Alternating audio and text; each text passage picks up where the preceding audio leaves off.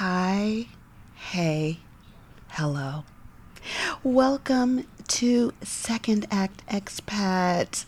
Oh, three more episodes in season one. What?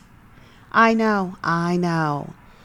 You've been on this wild ride with me. So many things have happened, so many experiences.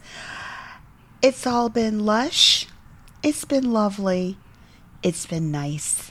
It's been good. but most things have to come to an end. No! God, please, no! But that doesn't mean it's the end of Second Act Expat. It just means we're coming to the conclusion of the season. So, what can you expect in the next few episodes?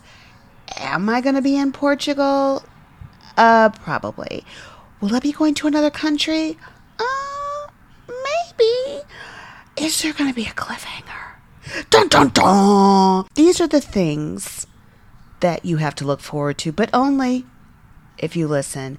Don't forget, follow me on Instagram, Second Act Expat, and on the website, secondactexpat.com. That's a wrap.